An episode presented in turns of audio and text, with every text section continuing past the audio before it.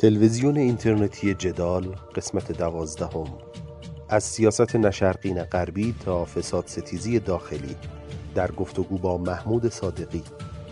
محمود صادقی یکی از خبرسازترین نمایندگان مجلس دهم است که نامش با افشاگری پرونده های فساد از جمله بدهکاران بانک سرمایه بورسیه های وزارت علوم و حساب های قوه قضاییه بر سر زبان ها افتاد. وی که دارای تحصیلات حوزوی و دکترای حقوق است اکنون دانشیار دانشگاه تربیت مدرس است. مهمان این هفته من محمود صادقی است. از خبرسازترین نمایندگان مجلس دهم نام او با افشاگری درباره پرونده های فساد بر سر زبان ها افتاد. از جمله افشاگری درباره بورسیه های وزارت علوم لیست بدهکاران بانک سرمایه و حساب های بانکی قوه قضاییه که آخری او را به درگیری با صادق آمولی لاریجانی کشاند. صادقی از آقازاده های جمهوری اسلامی است. پدرش محمد حسین صادقی از روحانیون مبارز علیه نظام پهلوی و از 72 نفری بود که در انفجار حزب جمهوری اسلامی در هفت تیر 1960 به شهادت رسیدند. خودش هم در دهه 60 تا صد خارج در حوزه علمی قوم و مدرسه حقانی درس خوانده و همزمان در جنگ علیه صدام حضور داشته. پس از جان باز شدن قوم را ترک کرده و به دانشگاه رفته و در نهایت در سال 79 دکترای حقوق گرفته و امروز هم دانشیار دانشگاه تربیت مدرس است. با صادقی که دبیرکل انجمن اسلامی مدرسین از نهادهای اصلاح طلب تصمیم گیر در انتخابات 1400 است ابتدا درباره اختلافات سی ساله دو جناح جمهوری اسلامی بر سر سیاست خارجی صحبت کردم و پرسیدم آیا اصلاح طلبان بار دیگر می‌خواهند انتخابات را به مسائل کلان امنیت ملی گره بزنند؟ پس از آن درباره فساد صحبت کردم و پرسیدم گلوگاه های اصلی فساد کجاست و آیا فساد ستیزی از جنس محمود صادقی افشاگرانه و جناهی است یا ساختاری و فراجناهی و در نهایت درباره وقایع تلخ آبان 98 حرفهایی پیش از این ناگفته زدیم.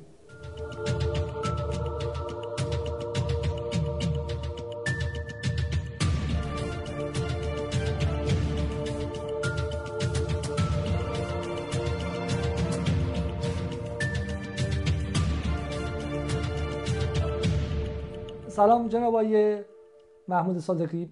خیلی خیلی ممنون که دعوت من رو برای این گفتگو پذیرفتید.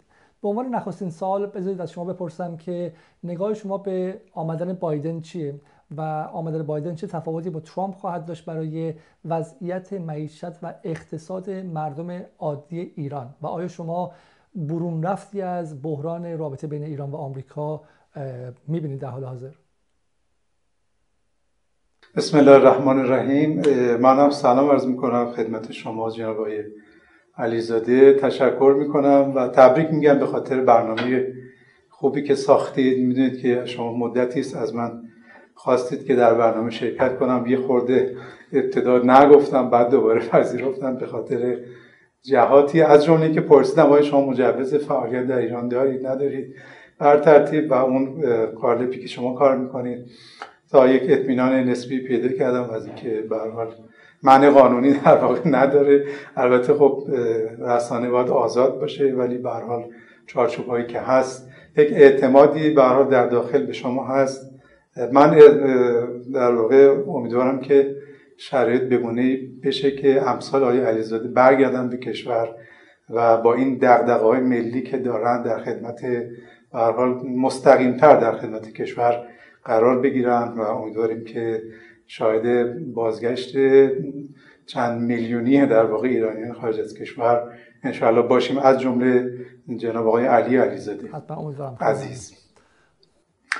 ارز کنم که حالا بعد از این نکته سیاست خارجی به حال تابع است از مجموعه سیاست های نظام و حاکمیت.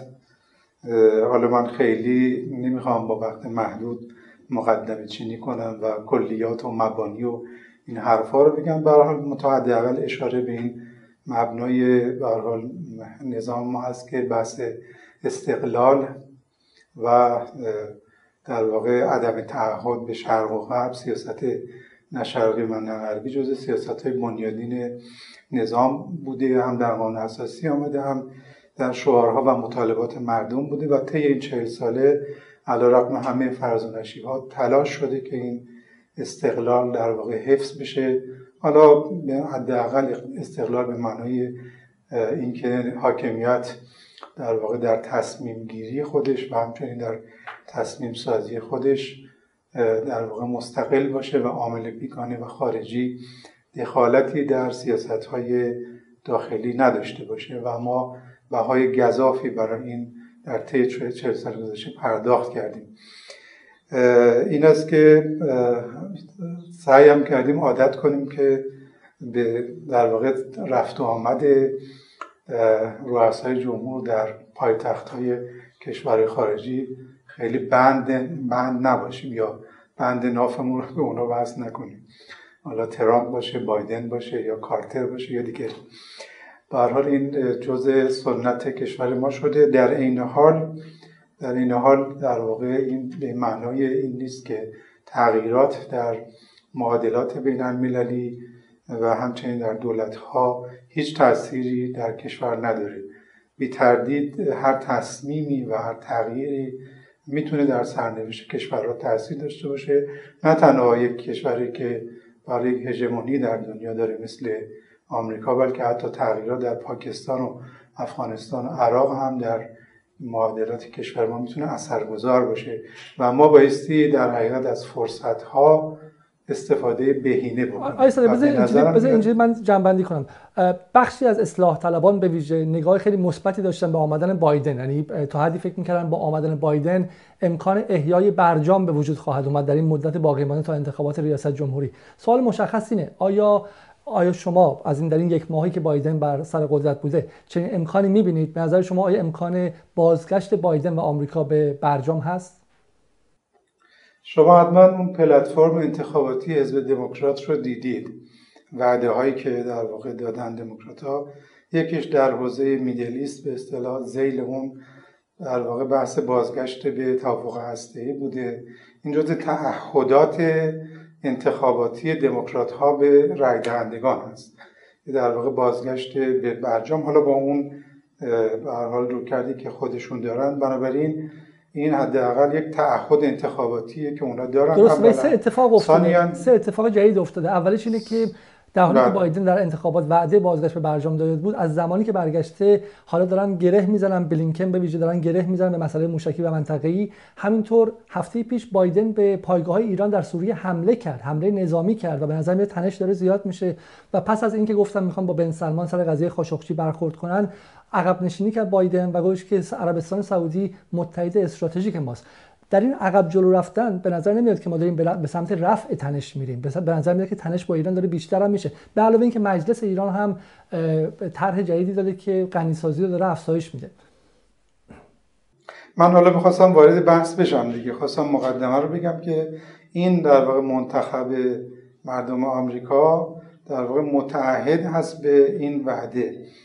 و در واقع و به نظر میاد که پیچیدگی های سر راه تحقق این وعده وجود داره. اولا اینکه اشاره کردید به اینکه تغییر دادن اون به نظرم تغییری نیست. در همون پلتفرم حتی با سراحت اعلام کردن که قبلا هم گفته بودن که در واقع بازگشت یعنی خود برجام به نوعی مقدمه است برای که در تو مراحل بعدی بپردازن به مباحث دیگر.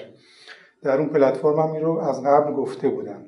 به حال یک سیاستی ما چه بپسندیم چه نپسندیم رویکرد آمریکایی‌ها این هست. یکی برمیگرده به همون سیاست خود دموکرات ها اساسا که در واقع بازگشت خیلی مستقیم و آسونی رو خودشون تصویر نکردن وعده ندادن اولا. یعنی سیاست خود حزب دموکرات بر همین مبنا بوده گره زدنه از قبلا به نوعی بوده.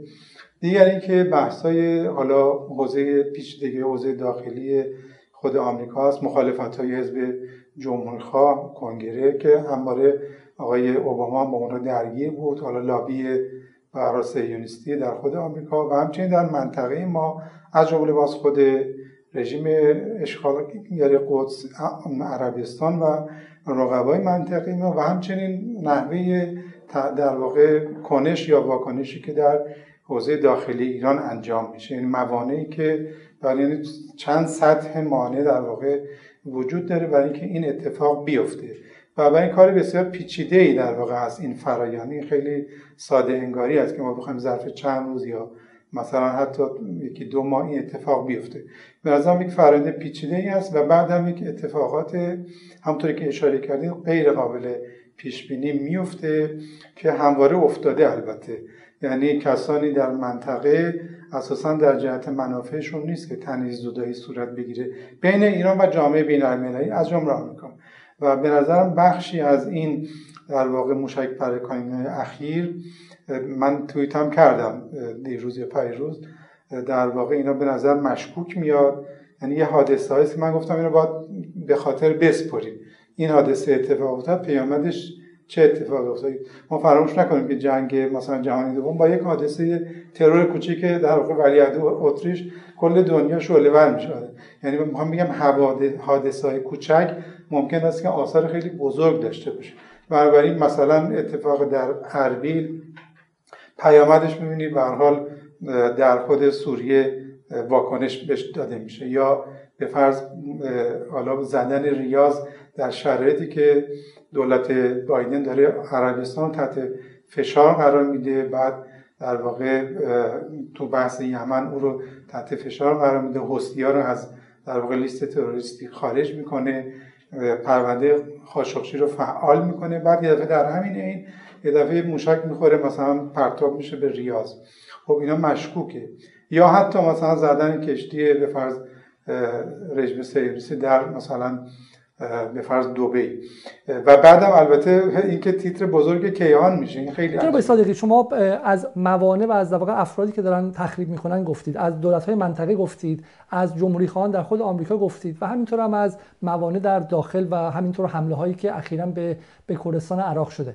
اما اصولگرایان معتقدن که بحث داخلی ها اولا خیلی خیلی اندکه و تاثیرش نسبت به بحث بن سلمان و نتانیاهو خیلی خیلی کمه. دومش هم این که حرف حسابشون اینه که اگر ما هم قدرتی نداشته باشیم ما هم تهدیدی نداشته باشیم اون طرف اصلا حرف ما رو نمی‌خره. اگر ما به سمت غنیسازی رفتیم یا حتی اگر متحدان ما در منطقه موشک, موشک پراکنی کردن به خاطر تخریب نبود آقای صادقی به خاطر این بوده که طرف مقابل بدونه که اگر پای برجام برنگرده اون هم چیزی برای از دست دادن داره.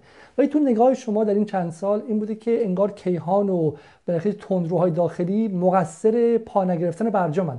بعد از این تجربه پنج ساله چهار ساله برجام آیا هنوزم فکر می‌کنین که تندروهای داخلی مقصر از بین رفتن برجامن ببین حالا شما نیت خانی نکنید آقای علیزاده حداقل تو این مصاحبه بگذارید من بگم بعدا شما قضاوت کنید. ببینید من خودم از کسانی بودم که تقریبا چند ماه بعد از خروج ترامپ از برجام از آقای ظریف سوال کردم که چرا مطابق بند 36 برجام اقدام متقابل نمی کنید و آقای ظریف رو کشوندم به مجلس کمیسیون امنیت خارجی و حتی قانع نشدم بعد رفتیم کلی خصوصی بحث کردیم. کاملا من هم در این جهت مواضع من و اقدامات من در مجلس نشون داده که از اون عزت ملی در واقع باید دفاع بکنیم و بخشی از عملکرد طیف اصولگرا رو در همین راستا می‌دونم صادقانه می‌دونم و اتفاقا من به آقای ظریف هم گفتم که گفتم من به سه جهت سوال کردم. یه جهتش این بود که شما تو مذاکرات حتی بگید که اصلاح طلبای حامی ما هم دیگه سوال براشون ایجاد شده و ما رو زیر سوال اتفاقا گفت من کجا ایشون گفت نمی‌دونم کجا بود. گفت داشتم مذاکره می‌کردم. سوال شما که مطرح شد همونجا فروختم این رو. یعنی در واقع این رو به عنوان یک ارم فشاری حالا استفاده کردم و الان هم معتقد هستم که علیرغم اینکه به هر حال نیات مختلفی وجود داره اما دولت باید از این فشاری که مجلس گذاشته برای گرفتن امتیاز در میز مذاکره حتما استفاده کنه و این یک فرصت هست. اینو معتقد است. اما در عین حال این فرصت سازی در این حال می‌تونه آمیخته با یک فرصت سوزی هایی هم بشه اگه مراقبت نشه. یعنی اگر اون در واقع ارق ملی حالا اصولگرایی و حالا هر طیفی آمیخته بشه با تعلقات جناهی خب اون خیلی بد میشه.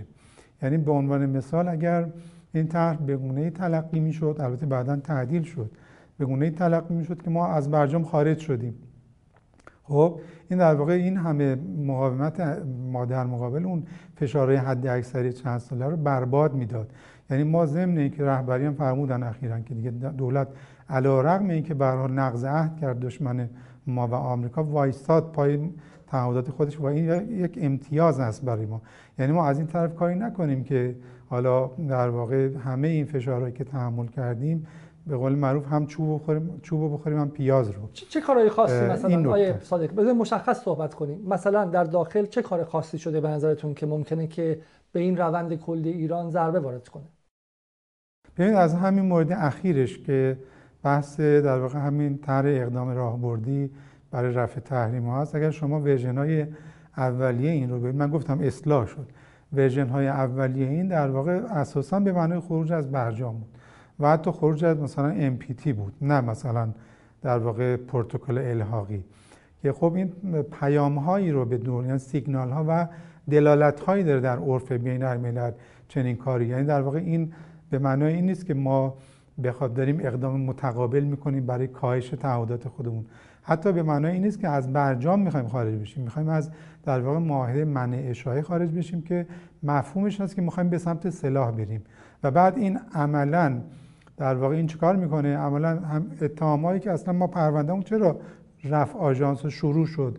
به خاطر این اتهام بود که حالا کسانی ستون پنجم و اینها گزارش هایی دادن و ما دچار این اتهام شدیم. بعد ما کاری نکنیم که من گفتم کاری نکنیم که آتو بدیم دست اینا. دست اسرائیل و حالا من اسرائیل که نمی‌خوام بگم یعنی رژیم اشغالگر بود. در واقع در واقع ما آتو دست اینها در واقع نباید بدیم. گزک دست دشمن نباید بدیم. من در یک مناظری با آقای نوویان هم که داشتم ایشون صحبت از مثلا پلوتونیوم و اینا هم گفتم خب شما که همونی که میگید که مجاهدین خلق یا به تعبیر ما منافقین گفتن خب یعنی پس ما داریم بس یعنی می‌خوایم خواستیم سلاح هسته‌ای بسازیم. برجام نگذاش اگه اینو شما بخواید اعتراف بکنید که همون اتهامی است که دشمن داره به ما می‌زنه. یعنی می‌خوام این اجازه بدید یه لحظه. یه لحظه اجازه من هفته بله. پیش با آقای عبدالله گنجی صحبت کردم. مدیر مسئول روزنامه جوان و از نیروهای منسوب دیدم بله. نیروهای منسوب به انقلابی. دیدم. اینکه حالا آقای نوویان چی گفته و فردی حالا اومده چه به شکلی حرفی زده از نظر چه شعاری داده به کنار. ولی موضع رسمی نظام جمهوری اسلامی هیچ وقت اولا ساخت بمب نبوده بعدم خروج از برجام نبوده ما موضوع رسمی اون اینه که ما از بله. پروتکل خارج شدیم حتی آقای گنجی هم گفت تا زمانی که از برجام خارج نشیم چین و روسیه هم کنار ما خواهند بود و متحد ما خواهند بود برای بله. همین برای همین حالا تو اگه بله. بخوایم به شعارا نگاه کنیم که همین امروز تو اسرائیل بحث اینه که به ایران تهران رو بمباران هسته‌ای کنیم تو آمریکا بحث بمباران ایران هر روز انجام میشه ولی اونها ما بهش ما بهش بهش وقت اینه نمی‌گذاریم وقت رو به مباحث آقای علیزاده من مجبورم صحبت شما رو قطع کنم. من صحبتم شعار نیست. من صحبت های گنجی دیدم خیلی هم منطقی بود. واقعا تحسین کردم. هم شما رو هم ایشون رو توی بتونم گفتم قبل از دیشب بهتون گفتم که دیدم و تحسینم کردم. خیلی منطقی بود. صبح آقای گنجی گاهی تندرویایی می‌کنه ولی اغلب من سرمقالهاشو در جوان می‌خونم. خیلی به نظرم حرفه‌ای می‌نویسه. اما بحث من سر شعار نبود. بحثم سر اون طرح مجلس بود. طرح در واقع اقدام راه آورده اون در واقع ویراست اولیش نسخه اولیش کاملا چنین دلالت هایی داشت که می‌خواست تبدیل به قانون بشه نه بحثشو حالا شعار که اونها حتی در مجلس دهم هم اومدن به صورت نمادین برجام آتیش زدن که نزدیک بود موکت کف مجلس هم آتیش بگیرن. قبلش پیش بینی نکرده بودن که این آتیش سوزی نشه تو اون فضا. حالا از باب مزاح دارم میگم. به یعنی یک اقداماتی از این قبیل کردن و دائما هم درست سیاست رهبری به حال این بوده که ما متحد هستیم وفادار هستیم. هرچند فرمودن اگر ترامپ مثلا پاره کنه ما آتیش می‌زنیم اما هیچ موقع بر رهبری برجام رو آتیش نزدن.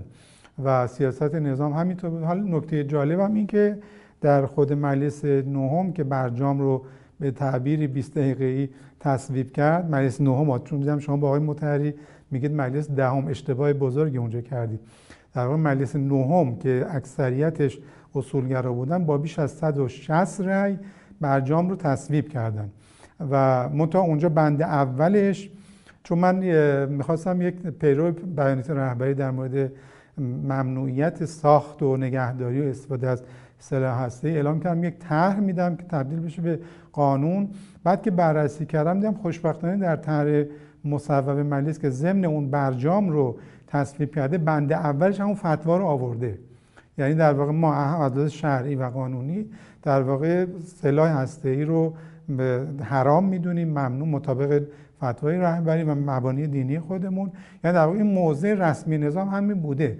ولی شما در واقع توی روابط بین الملل تو در واقع بحث به هر حال دیپلماسی به نوعی رسانه‌ای و حالا اینها نباید در واقع تاثیر این گفته ها و گفتاران مخصوصا از کسانی که نماینده مجلس هستن اینها نادیده بگیرید. البته خیلی از اینها سمت دارن. رئیس کمیسیون امنیت ملی است آقای نبویان مثلا عضو کمیسیون به فرض حسن 90 یا امنیت ملی اینا مقامات رسمی در واقع نظام هستن.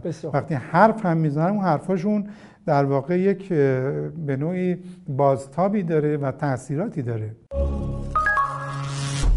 تلویزیون اینترنتی جدال. جناب آقای صادقی در 20 سال گذشته در 20 25 سال گذشته این دعوا در ایران تماما تکرار شده که بخشی از نیروهای داخل ایران دارن آتو دست اون سمت میدن با پرت آتیش زدن پرچم آمریکا با بحث درباره هولوکاست و غیره. ولی از منظر سیاست واقعی شما بهتر از من می‌دونید که چیزی که مسئله غربه مسائل واقعیه. برد موشک ایرانه سطح غنیسازی ایرانه میزان حضور منطقه ایرانه یعنی قدرت سخت ایرانه. وگرنه اگر قدرت سخت ایران کمتر شه تا فردا صبح هم همه داد بزنن اونقدر که دیگه صداشون در نهایت مرگ بر آمریکا هیچ تأثیری در سیاست های واشنگتن نتانیاهو و بن سلمان نخواهد داشت. شما قبول دارین حرفو کلیت حرفتون رو قبول دارم ولی تو جزئیاتش میشه بحث کرد.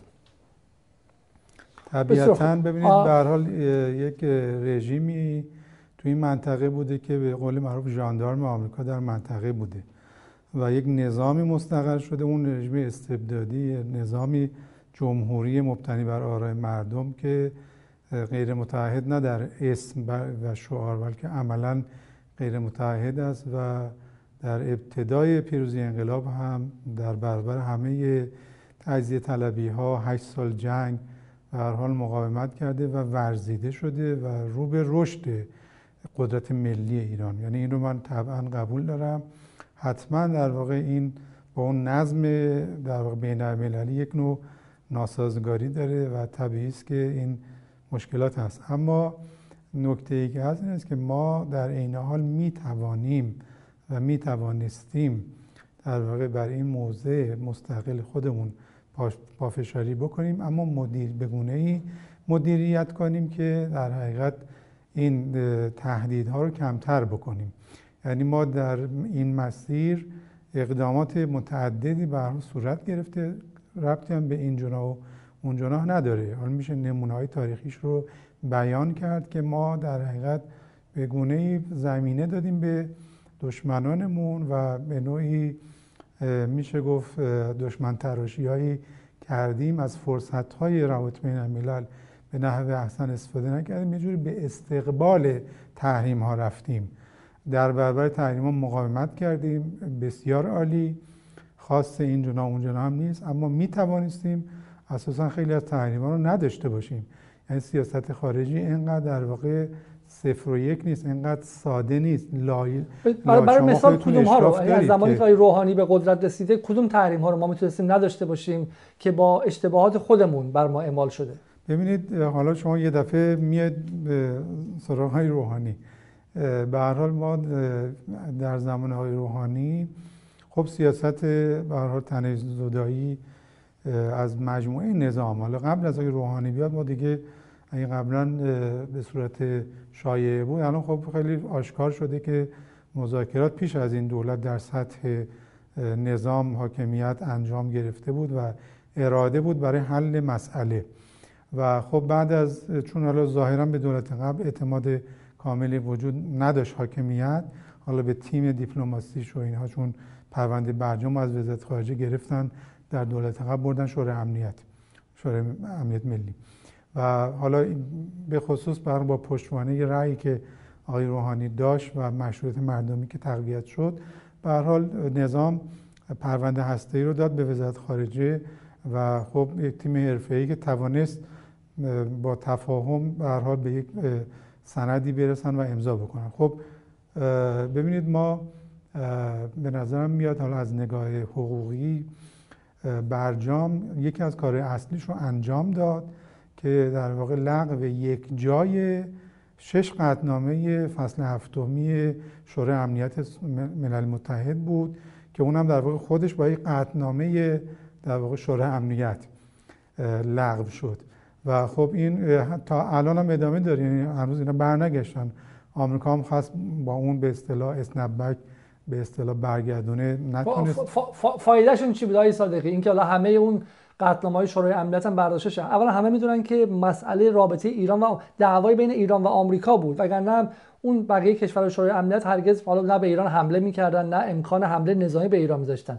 ولی اومدن نبودن برجام چه فرقی کرد؟ آیا تحریم های اولیه و تحریم های ثانوی آمریکا حل شده نشد این یعنی در واقع ایران به سمت سوال رو واقعا ایران به سمت مدیریت تنش هسته‌ای رفت که بتونه آمریکا رو مجبور کنه که تحریم ها رو از روی ایران یک بار برای همیشه برداره. این اتفاق نیفتاده الان. ما بدتر از قبل از برجام شما الان آقای علیزاده هستید یا کسی دیگه هستید دارید سوال می‌کنید؟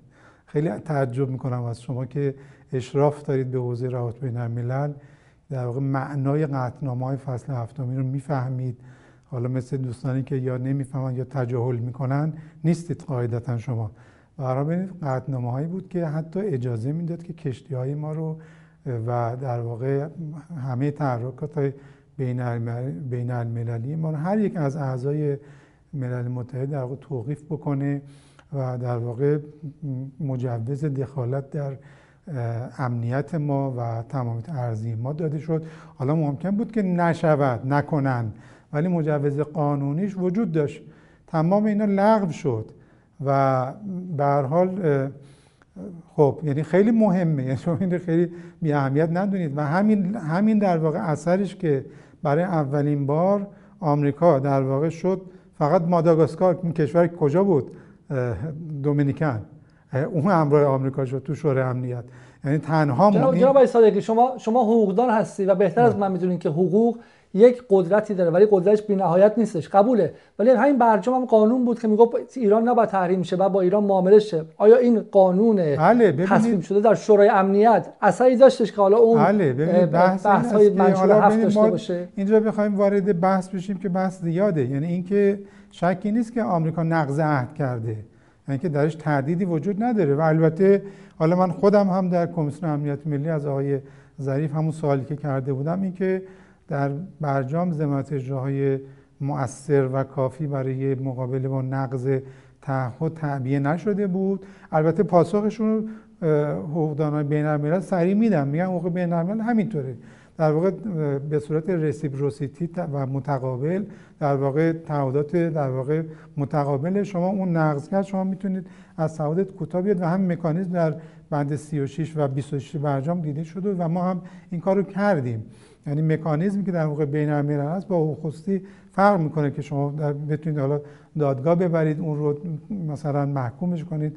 که اون کارا میشه کرد. خیلی برای زمان بره ولی بر ترتیب برجام اون اتفاق اصلی که می‌خواست بیفته افتاده و همین است که ما در برجام موندیم. یعنی در واقع اگر اونها هم برداشته می‌شد که اصلا معنا نداشت. مضافن به اینکه بعد تدریجا آثار در واقع یعنی امتیازات برجام در طول زمان ظاهر میشه.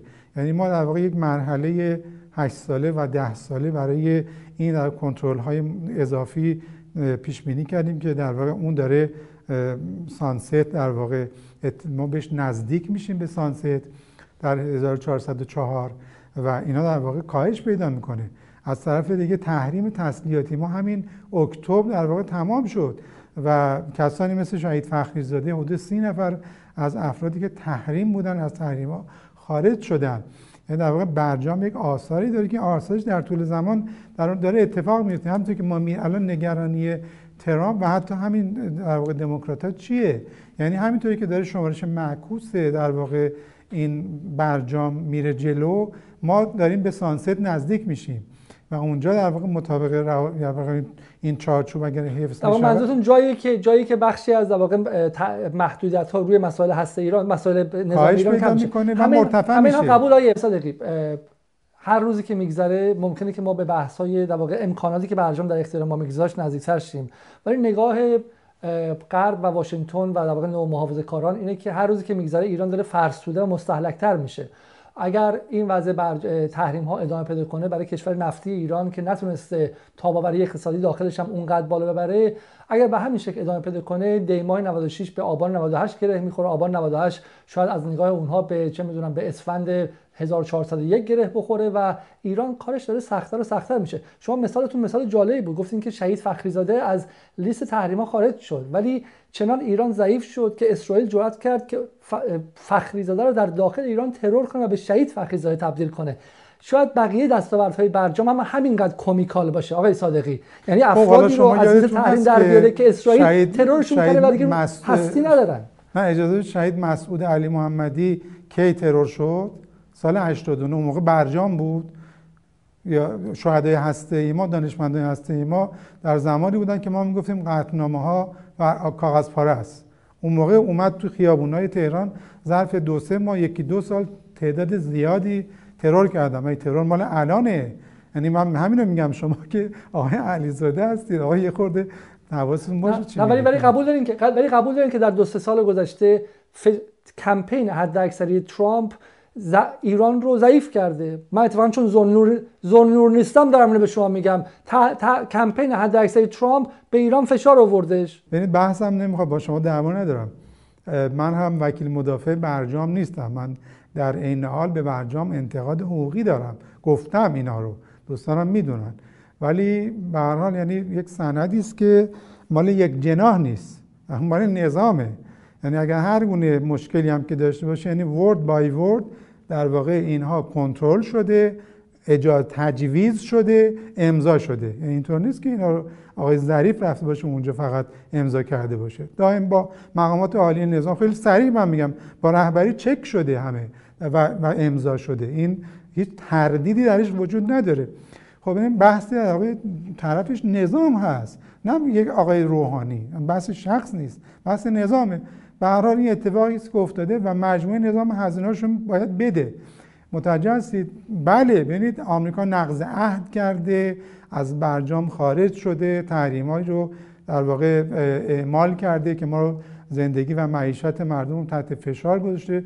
به گونه ای که ما در آبانان مجبور شدیم به علت اینکه بنزینمون رو نمی‌تونستیم صادر کنیم می‌خواستیم به مردم بفروشیم چون خزانهمون خالی شده بود مجبور شدن که سه برابر کنن قیمت بنزین رو فشار رو رو توده های مردم بودن و اون واکنش رو در واقع برانگیخت. خب این که خیلی واضح هست یعنی کسی تردید درش نداره.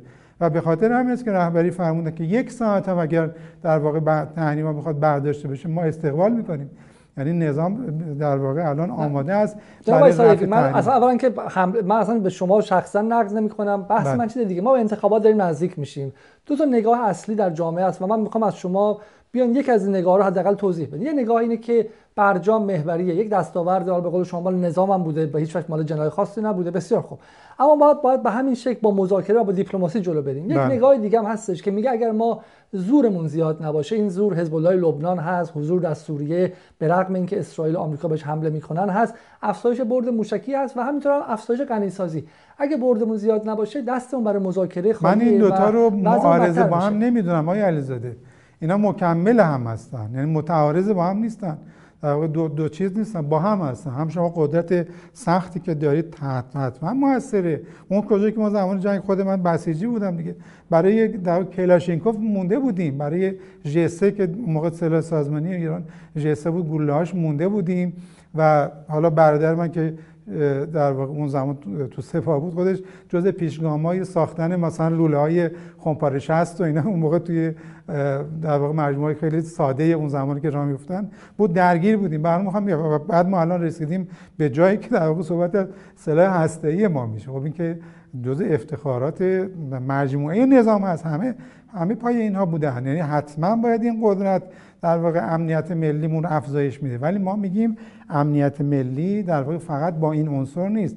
امنیت ملی امنیت اگه بخواد به ساستینبل و به حساب پایدار باشه یک عناصر دیگری داره. از جمله وحدت ملی از جمله مشروعیت مردمی رضایت مردم.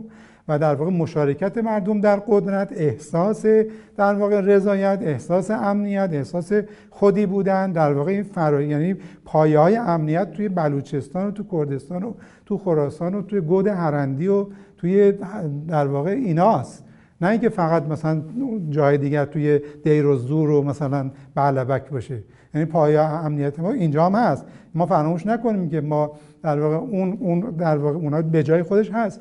ولی اینجا ما گوده هرندیمون رو که ما خودمون در واقع درگیرش بودیم در طول چهار سال مجلس در مرکز پایتخت که فحشا و فساد و فقر و همه با هم دیگه گلاویزن اینا رو اگه ما فراموش بکنیم امنیت وجود نداره. من با شما موافقم و با شما همدلم سر مسائل داخلی. بیشتر از اصولگراها. به ویژه اینکه اصولگراها می‌خوان نشون بدن که همه چیز نظام گل و بلبلیه. اتفاقا من معتقدم که نقد وضعیت داخلی چه وضع حاشیه ها در سیستان و بلوچستان و کردستان و اقلیت ها و غیره همونقدر بسیار مهمه. اما در 20 چند سال گذشته دعوا این نبوده. دعوا این بوده که اصلاح طلبا گفتن ما باید با غرب تنش زدایی کنیم. و منظورشون این بوده که به جوری خل اصطلاح خود ساخته دست بزنیم تا اینکه غرب فشار از ما برداره. سوال من سوال مشخصم از شما اینه. سوال این اتهام بیپایه‌ای الان بعد از تجربه 20 ساله شما می‌دونید که در واقع پولوم و زمان دولت خاتمی برداشتن. بحث زمانی که احمدی انتخاب شده بود زمانی که باشه دولت خاتمی پولومپا رو برداشت. اصلا هسته ای کی ساخته شده؟ مگه احمدی نژاد بوده؟ هسته ای از زمان مهندس موسوی زمان آقای هاشمی زمان خاتمی ساخته شده. یه کسی نمی‌دونسته اینا رو. اون موقع که محرمانه بوده مگه تو دولت های اون دولت ها ساخته شده تامین مالی شده پیشرفت کرده؟ ولی ما در دوره دولت آقای خاتمی مذاکرات سعدآباد داشتیم بعد که بله ما در دولت آقای خاتمی وقتی آقای خاتمی انتخاب شد مجاهدین خلق گفتن 20 سال سقوط نظام به تعویق افتاد.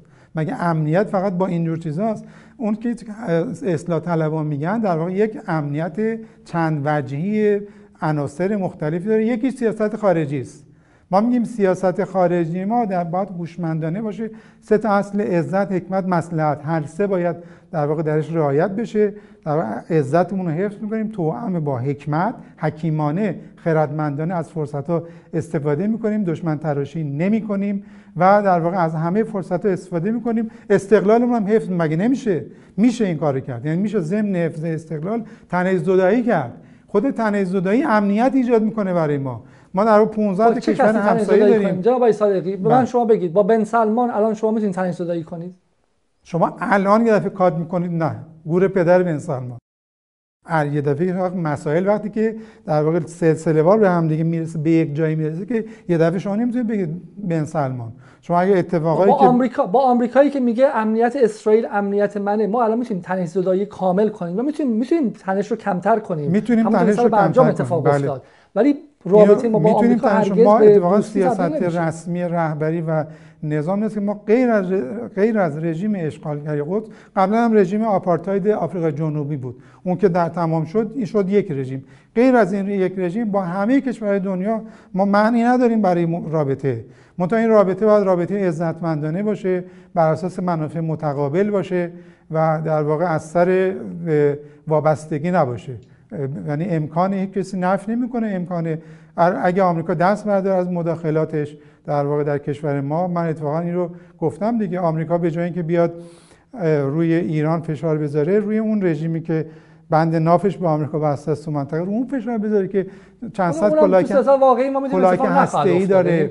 یعنی ما از منظر سیاست واقعی می‌دونیم که رابطه آمریکا و اسرائیل هم عوض نمیشه. برای ما بعد راه دیگه بیاندیشه. من این سوال مشخص از شما دارم. بله. شما روزی که سپاه تحریم شد لباس سپاه پوشیدید و به مجلس رفتید و من فکر کردم که چه اتفاق خوبی. چون وقتی من جوانتر بودم در دوره ما اصلاح طلبی نگاهش مقدار تعارضش زیادتر بود. ولی اتفاقا در چند سال گذشته بخش از اصلاح طلبا که شما هم عضوشون بودید نشون دادین که سر امنیت ملی می‌خواین به نقطه وفاق با نظام برسید. و این به نظر من ما جزی از نظام هستیم. یعنی چی؟ با, با نظام به وفاق برسیم. یعنی از سیاست ما که بیرون از نظام, نظام نیستیم که. اصلاح طلبات جزی سیاست... یکی از جناهای نظام هستن. اصلا این معنا نداره این دوگانگی که شما ایجاد می‌کنید. ببین این امنیت که الان امنیتی که الان ما داریم امنیتی است که زمان 8 سال دفاع مقدس مهندس موسوی نخست وزیر دفاع مقدس بوده. رهاورد عمدتا همه جناها بودن. ولی عمده در واقع نیروهای اصلی سپاه اصلاح طلبها بودن.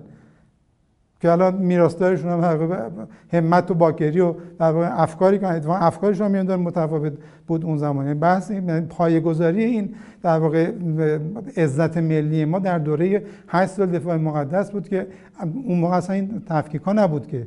یعنی شما اکثر در واقع شما از کسانی که الان می‌بینید تو اصلاح طلبا یک ترکشی از رنگ توی بدنشون دارن از جمله خود بنده. یعنی بحثی که اصلا این دوگانگی شما فکر نکنید بهش. بحثی که شما میگید لباس سپاه ببینید من اتفاقا گفتم من لباس سپاه که زمان جنگ من نمی‌تونم بپوشم. لباس بسیجی یعنی فرمانده هامون. لباس سپاه من لباس بسیجی رو حاضرم بپوشم جونم رو فدا کنم در مقابل آمریکا. اصلا هیچ نمی‌خوام تظاهر هم بکنم. یعنی از عمق وجودم این رو دارم میگم. اصلا این بحثا مطرح نیست. بله اونجایی که ما میگیم به سپاه ایراد می‌گیریم اونجایی که در اقتصاد دخالت می‌کنه. تلویزیون اینترنتی جدال من می‌خوام بحث سریعتر بگرده های صادقی. سر مسائل داخلی بسیارم عالی شما می‌تونید هر نقدی کنید. قضیه که در همه کشورها حتی کشورهای غربی بله. بر سر مسائل کلان امنیت ملی یعنی چه مسئله نظامیشون هسته‌ایشون و غیره یه وفاق کلی هست. تو همین انگلیسی که من هستم بله. متاسفانه متاسفانه وقتی به عراق خواستن حمله کنن همه احزاب اصلی هم صدا بودن توش. عملا هر کشوری دولت پنهان یا نظام سیاسی مستقر داره که هم فکره. همین الان سر رابطه با ایران تو آمریکا وفاق نظر هستش.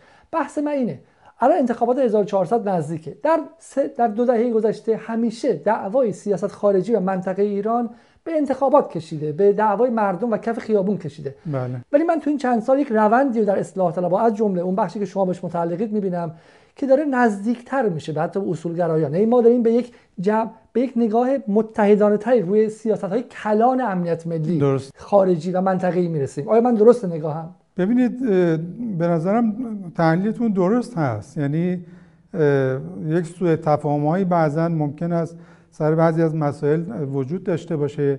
اما مسلما همه در اصل در واقع حفظ تمامیت ارزی منافع ملی امنیت کشور اتفاق نظر دارن. ممکنه تو تاکتیک ها و شیوه ها با هم ادبیات متفاوتی داشته باشن.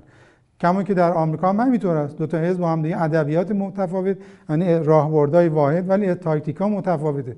این تاکتیک ها ممکنه متفاوت بشه. ما میگیم وقتی که شما رئیس جمهورتون تنین گفتگوی تمدن ها رو در دنیا در واقع صداشو بلند می‌کنه و این میشه میره تو سازمان ملل. این امنیت ایجاد می‌کنه.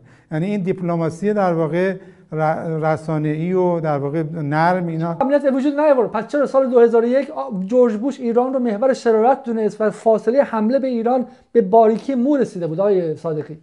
خب. دقیقا همون روزی که همون سال 2002 که ایران سال گفتگو تمدن رو در شورای در سازمان ملل نامگذاری کرده بود بدترین سال و خطرناکترین سال تاریخ ایران در رابطه با آمریکا خب بود. چه یعنی اتفاقی افتاد بعدش برای ایران؟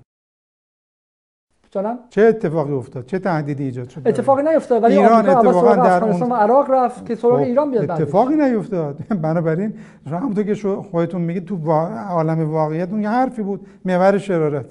این حالا خاتمی هم که نیومده بود بگه که آقا برای اینکه برای اینکه حاج قاسم سلیمانی در عراق دخالت کرد ایران مت... ایران مسلح کرد معارضین عراقی رو و عراق به باطلاق آمریکا تبدیل کرد. اون 4 تریلیون دلار رو که با گفتگو تمدن به وجود نیاوردن 4 تریلیون دلار رو با شهدای شیعه عراق به وجود آوردن. ببینید تعاملی که مجموعه نظام از جمله دولت وقت دولت های خاتمی در واقع با کل دنیا داشت. و همچنین با منطقه داشت. بسیار مؤثر بود. اون دولت هم جزی از این مجموعه بود. و اون تهدید بوش کاری نتونست بکنه. گفت محور شرارت.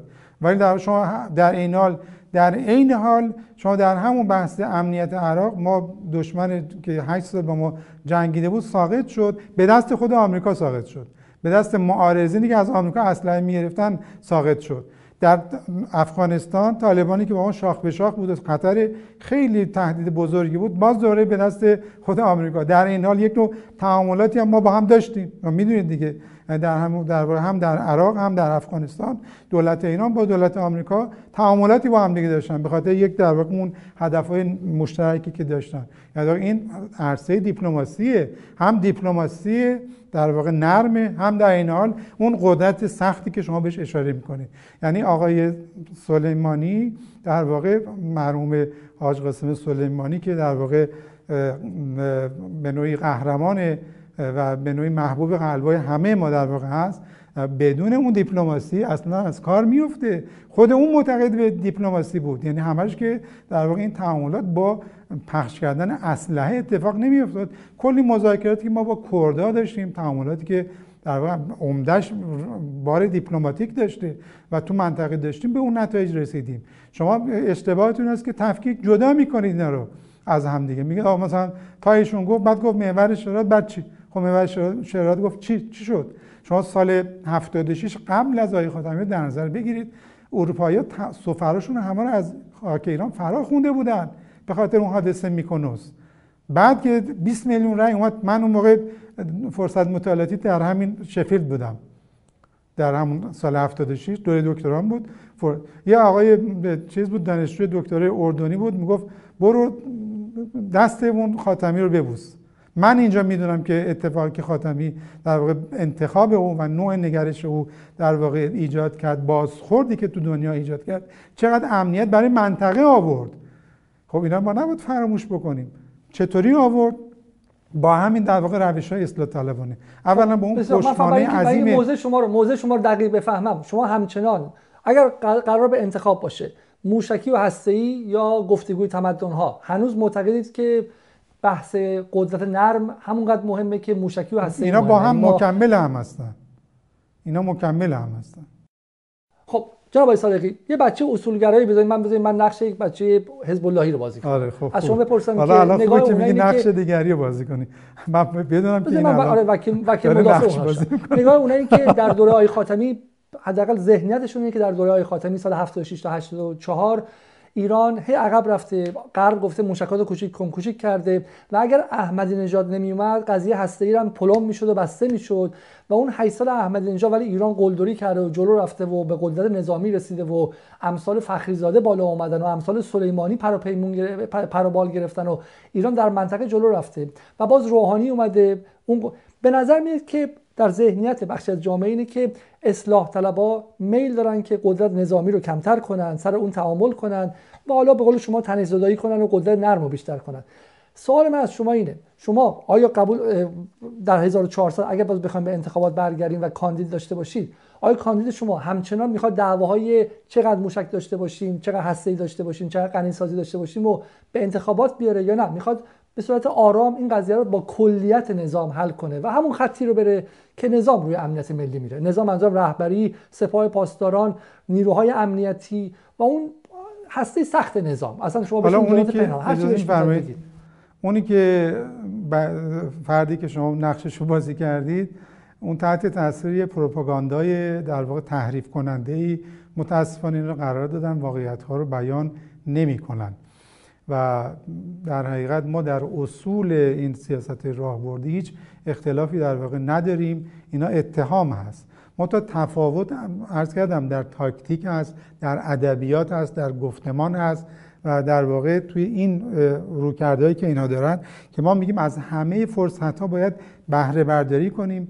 خودمون در واقع فرصت رو تبدیل به تهدید نکنیم ایجاد تنش نکنیم تو منطقه آرامش برقرار بکنیم. تا اونجا که ممکن هست آرامش برقرار بکنیم. تا در واقع نظام اقتدار پیدا بکنیم. ما اقتدار رو در واقع در این می‌بینیم که امنیت داشته باشه.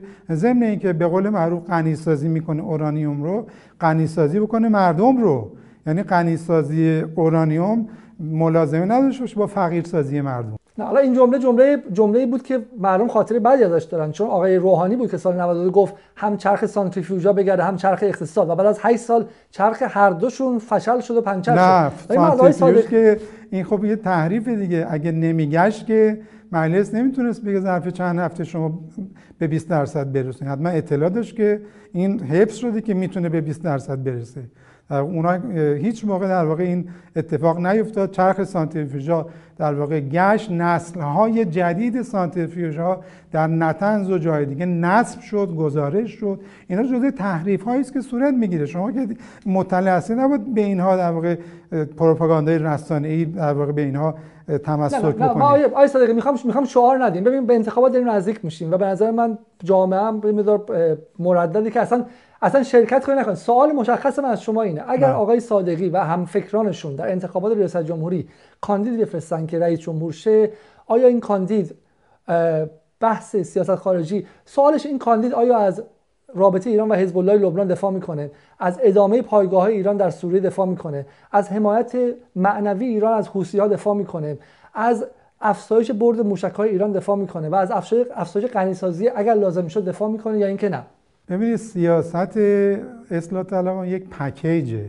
یعنی مجموعه این بسته سیاستی رو باید با هم دید. یعنی ما در کنار در واقع به خصوص الان اون چیزی که شعار اصلاح طلبان رفتی رفتی داره قرار می‌گیره در واقع ما میگیم جامعه قدرتمند دولت توانمند. در واقع ما تا جامعه قدرتمندی نداشته باشیم دولت توانا و توانمندی رو نمی‌تونیم داشته باشیم. ما باید اجازه بدیم جامعهمون قدرتمند بشه. قدرتمند بشه یعنی چی؟ یعنی در واقع اجزای جامعه اینا در واقع بتونن سر پای خودشون به توانمندسازی اجزای جامعه. از جمله جامعه مدنی از جمله احزاب انجمنها بخش خصوصی بخش خصوصی سالم. در واقع اینا توانمند بشن. این دولت توانا رو ایجاد می‌کنه. در یک جامعه ناتوان نمی‌تونه دولت توانمند ایجاد کنه که بعد در مقابل آمریکایی‌ها بتونه وایسه. به محض اینکه در واقع تحریم بیاد بعد کلی ما در واقع یه دفعه دلار اون بره بر سی هزار تومن بعد این در واقع توانایی اقتصاد زمانی در واقع افزایش پیدا می‌کنه که ما مجموعه ای از سیاست ها رو در پیاده بکنیم. کنارش توانمندی در واقع هسته هم باید باشه توانمندی موشکی هم باید باشه. یعنی کسی تردید نداره. اون بحثی که وجود داره که ما بیایم در واقع به قیمت موشکی شدن و هسته شدن در واقع ما بیایم چیکار بکنیم؟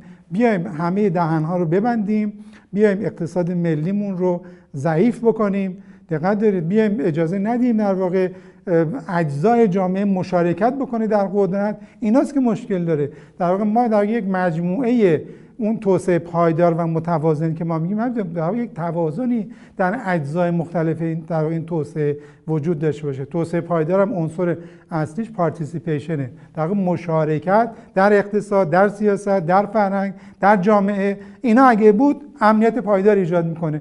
اشکال نداره و حتما هم باید باشه. بسیار عالی. جناب صادقی اتفاقا حرف شما بسیار متینه و به دقیقا همین نقطه درستی که وایسادین و به نظرم یکی از دو قطبی های کاذب این دو سه دهه بوده اگه ما بتونیم یه مقدار روشنش کنیم خیلی خوبه.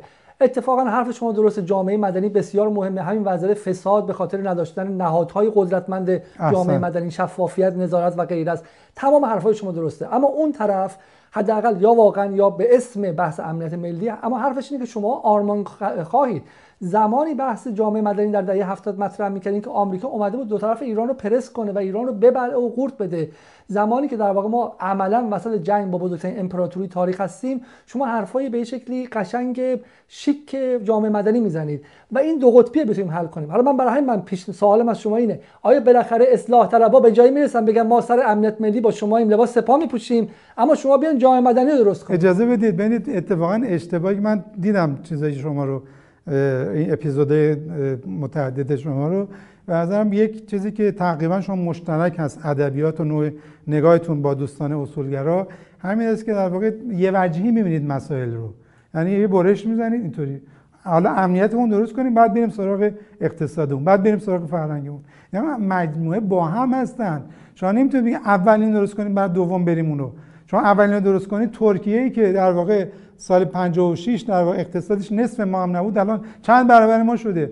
اماراتی که اصلا قابل مقایسه با ما نبود الان در واقع اقتصادش جی دی پیش نزدیک ما شده امارات یک کشور کوچیک. بعد شما میگید من امنیت رو درست کنم حالا بعد برم سراغ اقتصادم برم سراغ سیاستم اینا همه متوازن باید با هم جلو بره جناب صادقی عزیز ترکیه دومین ارتش ترکیه دومین ارتش بزرگ ناتوه یعنی یکی از استانهای آمریکاست. و امارات هم رسما قمر و به شکلی از اقمار آمریکا محسوب میشه.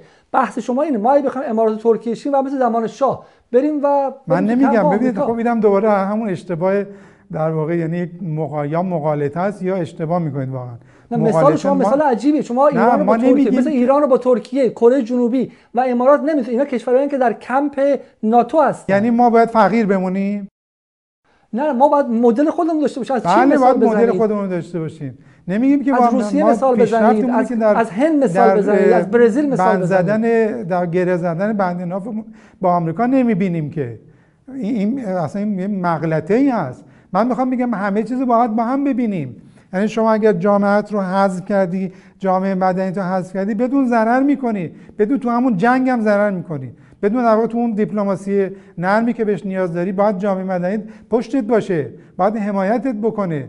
ما تو همین بحث هسته در یه مقاطعی یا مثلا بعضی تعرض که به امنیت ملی ما گاهی اتفاق حتی روی نقشه مثلا خلیج فارس خلیج عربی خب یکی از در واقع اون پشتوانه های ما بود. تمام ایرانی ها از سلطنت طلب تا غیر اینو گرفته بودن. اینا حمایت می‌کردن از در واقع اون خلیج فارس. خب همین تو دنیا در این تنینش کلی تهدیدها رو کاهش می‌داد. من می‌خوام اینو بگم در واقع ما باید این همون که گفتم واقعا توسعه پایدار امنیت پایدار.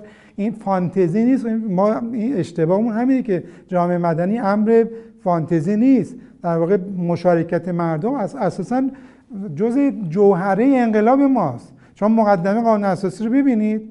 مقدمه قانون اساسی در اساسا میگه که ما در یک فرایند می‌بینه.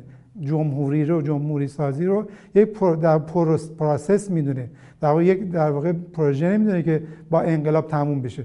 فرایند مشارکت دادن آحاد مردم در سرنوشت خودشون. یعنی میگه در واقع جمهوری اسلامی در خط گسستن از سیستم استبدادی تاغوتی گذشته و سپردن سرنوشت مردم به دست خودشون تا هر فرد هر فرد به منزله یک رهبر بشه در جامعه و مشارکت بکنن. آهاد مردم در ما خب اومدیم حذف کردیم حذف کردیم. به نام ملی به نام کمونیست چپ منافق فلان اصلاح طلب. هی دایره کم کردیم کم کردیم. خب این کشور می‌خوایم برای کی بسازیم؟ شهروندان این کشور من حرف شما استقبال می‌کنم. من خودم معتقدم که امثال من هم شما خودتون چرا الان لندن هستید آقای علیزاده؟ برای اینکه برای اینکه دو طرف است آیه صادقی. خب این همزمان هم آخرین باری که کاخ سفید برای براندازی ایران بودجه گذاشت و هزینه کرد کمتر از 6 ماه گذشته است. آخرین باری که ایران و آمریکا به آستانه جنگ رسیدن ژانویه یا دیماه سال گذشته مگه ما خب، بودجه نمی‌ذاریم برای براندازی اونا؟ نه با بودجه ما شوخی آی ما هم خب، این کارا می‌کنیم و باید بکنیم حتی آقای گنجی حزب اللهی هم گفت که ما واقعا با آمریکا تا به حال آسیب نرسونیم آمریکا مرز ما نیاد ما بهش کاری ندیم اگر همین آمریکا اشتباه نکرده و به منطقه غرب آسیا حمله نکرده بود ما اصلا باش درگیری نداشتیم. موشک های ما خوشبختانه هدفگیری شده روی بالای 100 تا منافع آمریکا تو منطقه. خب آمریکا اومده بغل ما. بله باید بکنیم. نمیگم نکنیم باید بکنیم. مگه میگم نکنیم؟ یعنی وقتی اون ضربه می‌زنیم ما باید ضربه بزنیم. و اعد لهم مستطعتم من قوه. و در واقع اون بحثایی که نسبت به در واقع مقابله به مثل داریم در قرآن می‌زنم ما می‌زنیم. مشکل نداریم. من می‌خوام بگم شوخی نداریم. اینکه من لباس سپاه پوشیدم خیلی مشخصه. من سوالا من با شما از نظر فکری هم عقیدم خیلی از جاها این سوال مشخص دارم. بله. شما میگید که جامعه مدنی باید پشت بحث دفاعی ایران باشه. دقیقا ما اتفاقا آرزومون اینه که مثل تشییع جنازه حاج قاسم بله. سلیمانی اکثریت مردم به میدون بیان. نه اینکه ولی متاسفانه به فاصله کوتاهی بعد از اون تشییع جنازه عظیم مردمی بعد اون هواپیما ساقط میشه بعد ما به مردم دروغ میگیم تمام اون سرمایه اجتماعی رو از بین می‌بریم. حالا تمامش که اگزاجره است ولی من حرف چیزی حالا حرف من تمامش اگزاجره است ولی بخش زیادی از همونایی که اون روز اومدن دیگه قهر کردن.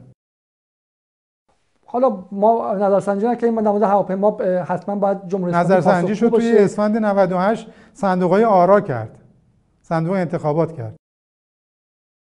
حتی اگر من مطمئن نیستم که اون مربوط به هواپیما بود. معتقدم که فشار اقتصادی یکیش هواپیما بود. در چند سال گذشته یکیش هواپیما بود. تحریم ها یکیش بود. حالا ما بهش می‌رسیم. من بله. معتقدم من معتقدم جامعه ایران افق خیلی خاصی نداره. من با شما معتقدم جامعه ایران نگاهش نگاهی خیلی خوشبینانه با آینده نیست شما بهش می‌رسیم. بحث من بحث سوال کوچیک کنم از شما. ما باید کاری کنیم که جامعه و جامعه مدنی پشت سیاست های امنیت ملی و دفاع ملی ما باشه مثل زمان جنگ. بله. اما سوال دو طرف است. چه میشه کرد که جامعه مدنی که به اصلاح طلبان بیشتر گوش می‌کنن سر مثلا نفس سوریه نیاد بگه که ایران داره جنایت تو سوریه می‌کنه. این دقیقا 180 درجه مقابل قضیه وایسته ما همه هدفمون همگرایی این دو تا نگاهه. یعنی جامعه. مدنی که لیبرال تره دفعه چیزی نباشه که اون طرف بگه که دنبال انقلاب مخملیه دنبال این که اصلا پیاده نظام آمریکا داخل ایران. ما می‌خوام اونها رو خل اصلاح کنیم. بگیم ما جامعه مدنی بومی و ملی که پیاده نظام کسی هم نیست دنبال فساد ستیزیه. اینو می‌خوام تو ایران به وجود بیاریم. بله. این راه همگرایی چیه؟ ببینید راه همگرایی من همونطور گفتم همه چیز رو باید با هم ببینیم. در واقع یک بخش رو بزرگ نکنیم کاریکاتوری. من توی اولین نطقم در مجلس گفتم نه در واقع اجرای کاریکاتوروار قانون اساسی ضربه می‌زنه به نظام. یعنی ما اگه همه اصول قانون اساسی رو هم اصل 110 رو ما محترم بشمریم هم فصل سوم رو یعنی در واقع مجموعه اینا رو اگر به رسمیت شناختیم اون موقع میان وای میسن در واقع یعنی تایید می‌کنن. ولی شما اگه به عنوان مثال می‌بینید که جوون بلوچ ما مجبور سوخت بری بکنه جوون کرد ما مجبور کولبری بکنه شمالی ما به قول مجبور چوب بری بکنه بعد حالا الان یه چیزم درست کردن که مرکزم پولبری بکنه خب؟ اون موقع این اعتماد از دست میره دیگه. ما باید اعتماد سازی بکنیم. یعنی جوان ما مجبور نباشه کول بری بکنه برای اینکه امر معاش رو بگذانه اینجا مجبور نشه شیشه بفروشه جوان دانشجوی ما که بتونه پول خوابگاهش رو جور بکنه. اگه این درست بشه تو سوریه هم مشکل نداریم. ولی اگه بگیم با خود شما ما شما برای سوریه شما کمک شما ببره اینجا ما ملتمون گرسنه بمونه موقع مشکل داریم. تلویزیون اینترنتی جدال. بسیار خوب. شما که روشنفکر عرصه عمومی نیستین که فقط شعار بدین. شما چهار سال در مجلس نماینده مجلس بودید. شما برای جلوگیری از کول برای چی کار کردید؟ خب حالا برمیگردیم به عملکرد مجلس. درسته؟ نه نه به عملکرد مجلس نمی‌خوام برگردم. من قبل از اون می‌خواستم یه سوال دیگه کنم. و از بحث سیاست خارجی خارج شیم اول. خب خب باش. حالا اون اگه بخواید من مجلس اون خب. یه فصل دیگری است که صحبت می‌کنیم باش دربارش بسیار خوب. من من فقط این سوال بپرسم از شما. پس پس پس شما یه سوال خیلی کوچیک دیگه هست. در بین حرفاتون گفتین که ما شعارمون نه غربی نه شرقیه خیلی از منتقدین شما میگن که این شعار به شکلی آدرس اشتباه دادن و مردم رو دنبال نخود سیاه فرستادنه. شعار نه غربی نه شرقی مال وقتی بود که دو تا ابرقدرت هم اندازه بودن. شوروی نصف جهان رو بلعیده بود یعنی از ویتنام و از کره شمالی رو خورده بود تا آلمان شرقی و آلبانی و غیره و به ما نظر داشت می‌خواست ما رو اشغال کنه. همونطور که افغانستان اشغال کرد. بحث نه غربی نه شرقی الان میگن یه بازی پروپاگاندایی بیشتر نیست. کسی که هست الان یه ابرقدرت دنیا بیشتر نداره. اسمش از آمریکا با حدود هزار تا پایگاه نظامی. چین و روسیه رو هم دیگه به 8 تا 9 تا 10 تا پایگاه نظامی نمی‌رسن. شما هنوز معتقدید که شعار ما نه غربی نه شرقیه ما معتقدیم. بله هنوزم هست. به معنای وابستگی. به هیچ وجه باید وابسته باشیم. ما من تو قضیه رژیم حقوقی دریای خزر که سوال کردم از آقای ظریف در واقع اونجا ببینید بحثی الان وابستگی ما به اینا از کجا شده؟ برمیگردیم به عصر قاجار و در دوره مرحوم مصدق و اینا. ما نیازمند یک سیاست موازنه عدمی هستیم کماکان. وقتی ما وقتی که ما به تنش در واقع به بحران می‌رسه روابط ما با غرب سوریه روسیه اینجا سوء استفاده می‌کنه. بعد ما مجبور میشیم تو رژیم حقوقی دریای خزر امتیاز بدیم. بعد ما مجبور میشیم که جنس بنجل چینی وارد کنیم. این وابستگی دیگه. جنس بنجل چینی پدر مملکت بازار مملکت رو ورشکست کرده جنس های چینی. داریم امتیاز میدیم به چینی ها در حالی که 20 میلیارد دلار من بلوکه کرده الان توی اونجا. قدرت نداریم. قدرت چونه زنی اون کاهش بده کرده. چرا اومدیم برگاه های برنده اون از دست دادیم؟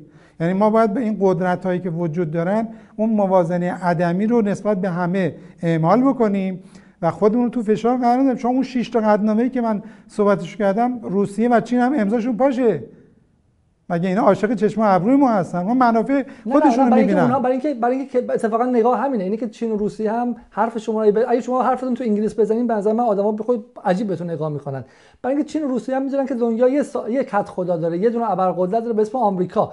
اگه کسی به روسیه بگه تو یه ابرقدرت ایران یه ابرقدرت آمریکا یه ابرقدرت هم سطحی خود روسا به شما کسی نمیگه هم سطحی کسی نمیگه من من گفتم همسط معلومه شما امکان وابستگی حالا جالب است که این شما به عنوان یه آدم ضد امپریالیستی و ضد آمریکایی داری در واقع یک نوع رعبی از آمریکا رو تو دلتون پروردید. یعنی بزرگ نمایی آمریکا. بز در واقع اون قدرت داره من نمیگم نداره. اما من می‌خوام بگم ما باید با تمام برگهامون بازی بکنیم.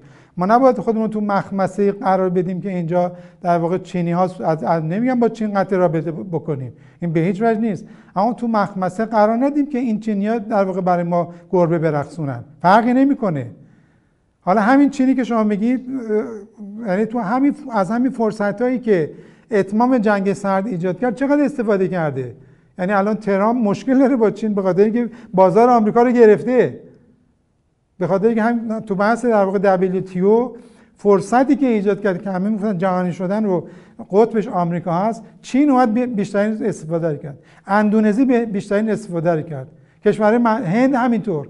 یعنی اقتصادهایی در حال گذاری که الان شکل گرفته و انقریب که خودشان تبدیل بشن به قدرت های بین المللی با استفاده از همین گپ ها و فرصت هایی که همین نظام بین المللی بعد از فروپاشی اتحاد جماهیر شوروی ایجاد کرد اتفاق افتاد. از همین فرصت های جهانی شدن اساسا پارادایما تغییر کرده. یعنی جنگ سرد تمام شده پارادایما تغییر کرده. اون مفهوم سنتی استقلال که independence هست تبدیل شده به interdependence.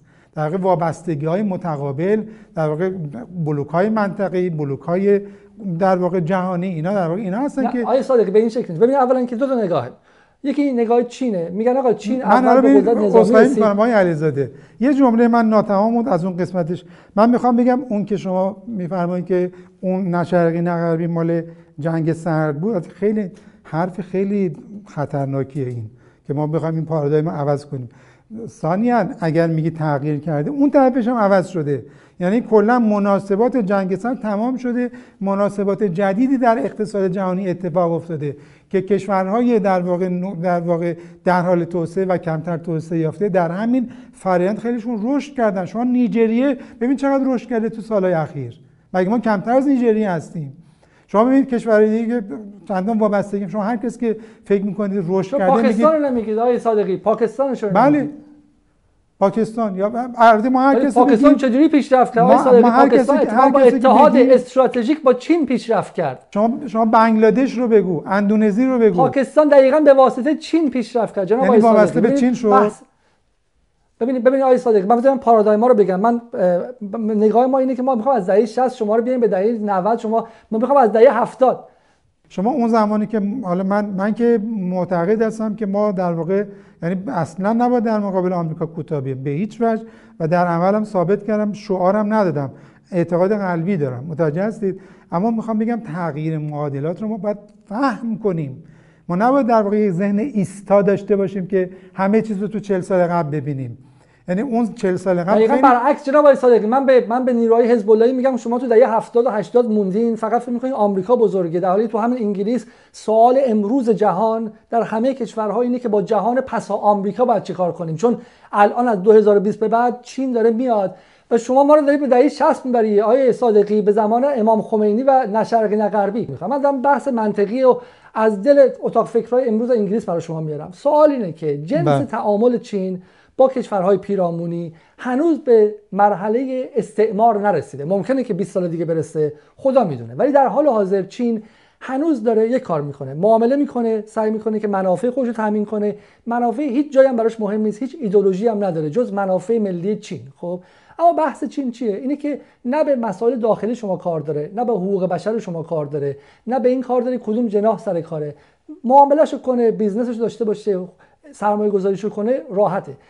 نیروی نظامی هم وارد نمی‌کنه برخلاف آمریکا. یعنی ما با دو جنس قدرت از 2020 به بعد یا 1400 به بعد سر و کار داریم که این دو جنس متفاوتن. آمریکا همچنان جناب صادقی عزیز بیش از هر چیزی ابرقدرت نظامی سال 730 تا 750 میلیارد دلار پول نظامیگریشه. چین الان که وضعش خوب شده تازه به 200 میلیارد رسیده.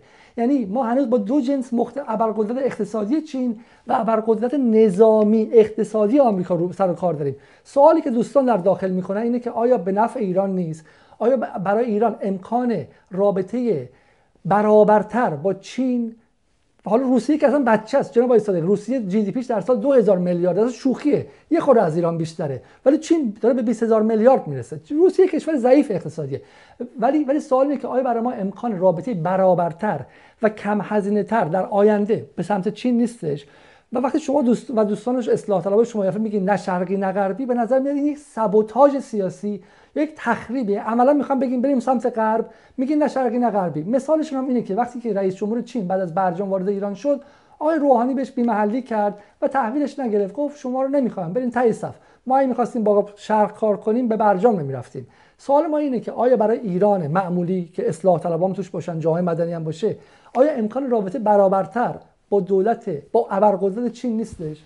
ببینید آقای علیزاده اتفاقا ما میگیم که ما از فرایندی که چین طی کرد از اون کمونیسم و ماویسم رسید به یک در واقع فرایند تعاملات بین المللی و استفاده از فرصت ها. اینو ما استفاده یعنی اینو الگو رو بدیم. یعنی کسی اینو و حتی از فرصت ارتباط با چین هم کسی نگفته که استفاده نکنیم. این به هیچ وجه اینکه حالا نسبت می‌دید به آقای روحانی به نظرم باید خودش بگه. یعنی این هم نظرم یه اتهام است. به دلیل که همین قرارداد همکاری 25 ساله همون تو همون سفر پایگذاری شده مذاکراتش. و حجم مبادلات ما با اونا نشون میده. ما تا بعد شما در جایی که فضای رقابت باز شد طبیعی است که اون شرکت نفتی چینی باید بتونه مثلا با شرکت نفتی مثلا بریتانیایی یا اروپایی رقابت بکنه توی وضعیت رقابتی قرار میدیم که در رانت از رانت استفاده نکنه ولی یک فرصتی باید حتما استفاده بشه من اصلا معتقد نیستم به اینکه ما نباید ما بحث در واقع وابستگی رو داریم میگیم بحث وابستگی به این معنی که شما میگید هنوز استعماری نشده چین البته سابقه استعماری داره حتما می‌دونید دیگه چین در سابقه استعماری در گذشته داره. در همین حال حاضرش هم در وجود رای صادقی. در همین حال حاضر هم و درونگراترین کشورهای تاریخه. در همین حال حاضر هم مناسباتی که تنظیم می‌کنه با کشورها همراه است با نوعی مداخلات در کشورهای دیگر. این قراردادهایی که بسته با بعضی از کشورها اینا دیتاهاش وجود داره که در واقع به نوعی منافع خودش رو تأمین می‌کنه که بعضا با در واقع منافع ملی اونجا مغایرت داره. حالا شما این کرال در واقع این کرالای چینی که میگن کفروبایی که تو خلیج فارس و تو دریا عمان دارن مایای ما رو سید می‌کنن و شما نگاه به سوء استفاده که در واقع دارن عدد کوچیک می‌کنن. شما اینو بگیرید تا قرارداد پیمانکاری که روی مثلا آزادراه تهران شمال بستن که چقدر نقض عهد کردن. چقدر بد عهدی کردن. در واقع اینا رو باید ما تو شرایط خودمون قرار میدیم که مجبور میشیم با زیر بار نقض عهدمون هم بریم. بهش باج بدیم. ما اینو داریم میگیم. ما باید از همه فرصت های تعاملات بین المللی در دنیا استفاده کنیم برای اینکه عزت ملی خودمون حفظ بکنیم. برای اینکه منافع ملی خودمون حفظ بکنیم حتی ادعای ادعای دوستان اینه که اون کسی که قرارداد کرال بسته آدم وطن دوستی نبوده و قرارداد بد بسته. اما فرق چین با آمریکا اینه که شما اگه قرارداد کرال کرال و ماهیگیری کرال رو قطع کنی نه هواپیما بالا سرتون میاره نه کلا رابطه رو باتون قطع می‌کنه نه تحریمتون می‌کنه. شما برید با شرکت دیگه چینی قرارداد ببندید. شما اگه خب؟ وکیل چین هستید اینجا میگه. نه من من, من نگاه من, من واقعا نگرانم آقای صادقی. من معتقدم که دوستان اصولگرای ما در دهه 60 موندن آمریکا ستیزی می‌کنن و دوستان اصلاح طلب ما در دهه 70 موندن غرب چه می‌دونم به به سمت غرب می‌خوان برن. جهان عبور کرده های صادقی. جهان بله. از در دنیای پس آمریکا به سر می‌بره. و شما در همینه. در دوره در دوره تک قطبی بودن به سر ما با هم همدل هستیم الان. بحثی نداریم که با هم دیگه. من میگم از همه فرصت باید استفاده بکنیم. ما در واقع نباید اینطوری سیاست این حرف, حرف کلی من حرف انزمایی بزنیم. حرف کلی. همه فرصت این چی؟ یعنی فرانسه و چین همزمان. خب فرانسه دیدیم با ما چی کار کرد؟ فرانسه انگلیس و چین همزمان. آمریکا و چین همزمان. همزمان یعنی چی؟ یعنی چی؟ یعنی تو هر هر جایی که فرصتی وجود داره بر اساس مزیت نسبی هر کشوری باید باش ارتباط داشته باشیم. بفرمایید. شما به من بگید فرانسه انگلیس آلمان یه ور. و چین و روسیه و هند و برزیل همه با هم هستن. شما چرا یه ور رو دوبر می‌کنید؟ بعضی اصلا اینطوری نیست. شما با چین یک مناسباتی دارید با اونا مناسباتی هر کس بر اساس داد و ستت هایی که نیازمند هستید یعنی نیازهای خودتون رو از فرصت های اتفاقا بیا تجمیع بکنید. یه جا این آسیب پذیر میشید. باید در واقع از این ظرف های مختلف متناسب با خودش استفاده بکنید. اونجایی که در واقع بحث حوزه های مزیت نسبی مثلا با اروپا است تو بعضی از صنایع تو بعضی از در واقع کالاها انتقال تکنولوژی و چیزهای دیگر با اونجا تعامل می‌کنید. اونجایی که در واقع زورگویی می‌کنه خب زیر بار زورش نمیرید. این اتفاقا موازنه عدمی که من دارم میگم همینه یعنی شما اگه اومدید اونجا می‌دونید که اون زمان قاجار یه ده می‌گفتن بریم سمت روسیه یه ده می‌گفتن بریم سمت انگلیس. بعد موازنه عدمی گفت نه این نه اون هم این همون یعنی به این معنا. یعنی نه این نه اون. در واقع زیر بارش هم با این کار می‌کنیم هم با اون کار می‌کنیم. زمان در واقع چیز مصدق باز شما ببینید باز شما این دو تا رو دارین همسط می‌کنید میگه که یعنی گفتن انگلیسی نفت انگلیس و روسیه در قرن 19 همسط بودن اما چین و آمریکا همسط نیستن. گفتن انگلیسی ها نفت در واقع جنوبمون بردن نفت شمال هم بدیم به روسا. مصدق می‌گفت نه این نه اون. یعنی نفت ما هم شمال هم جنوب باید مال خودمون. دو تا ابرقدرت همسط بودن. همسط نیستن. نه خیر. چین و آمریکا هم جنس مگه ما وقتی نیستن. میگیم که مثلا با عراق رابطه داشته باشیم به فرض مثلا با ترکیه هم رابطه داشته باشیم میگیم عراق و ترکیه همسطن هر کس متناسب با سطح خودش. جناب صادقی بحث علمی روز اینه. که آمریکا یک رابطه‌ای با خاورمیانه داشت که به قول شما می‌دونید که از از به شکلی دریاچه شور شروع شد در سال 1946 رابطه‌ای که ترومن و روزولت با دولت‌های آمریکا با کینگ با شاه عربستان در اون زمان داشتن و این رابطه رابطه استراتژیک بودن با شاه بله. سوال اینه که سوال اینه که چین همین الان داره از عربستان نفت می‌خره از قطر نفت می‌خره از امارات نفت می‌خره اما چین می‌دونه در سال 2030 2035 که خطر جدیتری برای آمریکا شه آمریکا به این کشورها دستور میده که به چین دیگه نفت نفروشن. چین به دنبال یک متحد باثبات در منطقه غرب آسیا میگرده برای روز مبادا. درست. در حال حاضر هم نه. و فکر می‌کنه که ایران چون رفته خودش امنیت خودش هم تامین کرده چین امنیت ایران تامین نمی‌کنه. چین سر قضیه منشور هفت سازمان ملل هم بغل آمریکا وایساد. چین میگه دعواتو برو با آمریکا انجام بده. اما اگه به قدرت نسبی رسیدی بیا شریک من شو. به من نفت بفروش. الان نه به من بگو سی سال آینده به نفت میفروشم. شین به دنبال یک شریک باثبات دراز مدت. دنبال به شکلی؟ عقد دراز مدته. و به نظر میاد که شما و دوستان اصلاح طلبتون مانع این عقد میشید. نه به اسم نشرقی نمی‌دونم آقای علیزاده شما زمان انقلاب چند سالتون بود؟ من دو سالم بودش. آه. خب یادتون نیست. ببین زمان انقلاب که در شما چون برگشتید به عقب شما از زمان مصدق یادتون چین مصدق آمریکا دشمنان خلق ما. و همون سال 57 که ما توی خیابونا تظاهرات می‌کردیم من موقع مثلا 16 16 17 سالم که همه رو یادم هست و خیلی هم اکتیو بودم. خب اون موقع آقای در واقع رئیس جمهور در واقع چیز چین اومد به پشتوانه در واقع یعنی دلگرمی به شاه داد. اما در اوج انقلاب ایران که بعد همون شعار چین شوروی آمریکا دشمن خلق ما اون موقع ساخته شد. من می‌خوام بگم که در واقع اینطوری نیست که اون اصلا پیوند ایدئولوژیک با ما داشته باشه. اون منافع ملی خودش رو می‌بینه. همین الان هم تو همین قرارداد 25 سالی کلی داره بگید در دهه 60 تنها کشور جهان که کنار صدام وای نستاد و کنار ایران وایساد چین و سوریه بودن. ببینید حالا این در مورد اینکه با عراق تعامل نداشت که این در واقع شما شما دارید ادعا می‌کنید. همه کشورهای دنیا با عراق تعامل داشتن. الان هم که می‌دونید که در واقع چین با اسرائیلی که ما حالا رژیم اشغالی های اوت یعنی ما با شاخ به شاخیم رابطه استراتژیک داره. شما بعد تو همین به ما ضرری که نرسونده که به ما ضرری نه من می‌خوام بگم شما اینطوری به همین اتفاقا منم قائل نیستم به اینکه در واقع دوست دشمن ما حتما دشمن ما هست. این چیزی که این دوستان قائل هستن. ولی من می‌خوام بگم سوال مشخ... من سوال سوال من آقای صادقی سوال من خیلی مشخصه. من سوال کردم که چین اگر بیاد الان با 2000 میلیارد دلار بگه برای 20 سال آینده می‌خوام با ایران 2000 میلیارد دلار سرمایه گذاری کنم. همونطور که سال 96 با 600 میلیارد دلار اومد. در حالی که موبیل و شل همشون به 30 میلیارد نرسیدن. اگر الان چین بگه آقا 2000 میلیارد روی طبق دست شما شما و دوستان اصلاح طلبتون قبول می‌کنید یا بله. که نه قاجاری شدیم؟ الان قرارداد 25 ساله رو کی داره مذاکره می‌کنه با چین؟ کی داره مذاکره می‌کنه؟ قرارداد 25 ساله در کار نیست. چین هم گفتش که من خبر ندارم چندان از حرفای آقای ظریف. چین گفت خبر نداره؟ بله گفتن که آقای ظریف الان دیگه یعنی درفت داره دیگه در واقع درفت نهاییش داره تنظیم میشه و این کسی حرفی نداره. ما باید اون گفتیم قرارداد 25 ساله رو مفادش رو ببینیم شفاف باشه که وابستگی ایجاد نکنه. و الا باید باشه اما شفافیت باید باشه. یعنی یکی از در واقع اتفاقا ترک ها و روش های و سنت های چینی عدم شفافیت و محرمانگیه. و این ما از این رنج می‌بریم.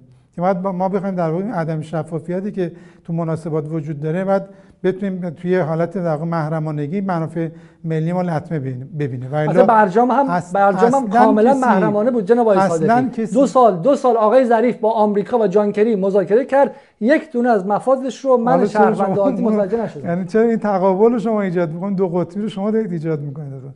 چون آمریکا کشور دموکراسی و لیبرالیسم و شفافیت دیگه. کسی آخه شما کی گفته اینو؟ کی میگه؟ ولی سنت چینی همینه. حالا اینجا شما معلومه که در مذاکرات محرمانگی هم یه سطحی باید باشه. مگه بچه هستن که بیاد هر چیز رو فاش بکنن؟ الان خیلی از من رفتم به همون که به آقای ظریف سوال کردم. دقت دارید؟ بعد گفتم که من قانع نشدم. بعد گفت من نمی‌تونم سندمون بیارم اینجا. فقط تو کامپیوترم دارم. اصلا پینیتش نکردم. من رفتم اونجا دیدم. متوجه هستید؟ یعنی, حق شماست و نماینده مجلس باید بله. حتما باید دخالت کنه. بله. یعنی آقای صادق بزنید از بحث خارجی خارج شیم و یک سوال مشخص از شما بپرسم من.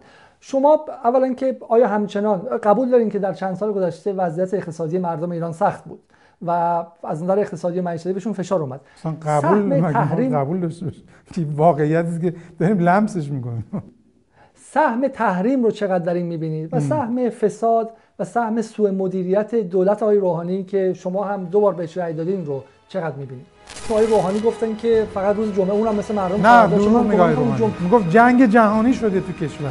آیا همچنان معتقدی که حساب های آمولی لاریجانی شاهد فساد داشت؟ بابا آخه این جوکه دیگه. شما من به شما میگم من با کاری که آقای خامنه ای درباره خصوصی سازی در سال 84 کرد مخالفم. آبان 98 شما جز معدود افرادی بگید که سال کردید. از اینکه آبان 98 چه اتفاقی افتاد؟ درسته؟ من به آقای شهرخانی اونو میگم آقا مردم هستن اینا. دارن می‌کشن مردم تو خیابونا. چیکار می‌کنید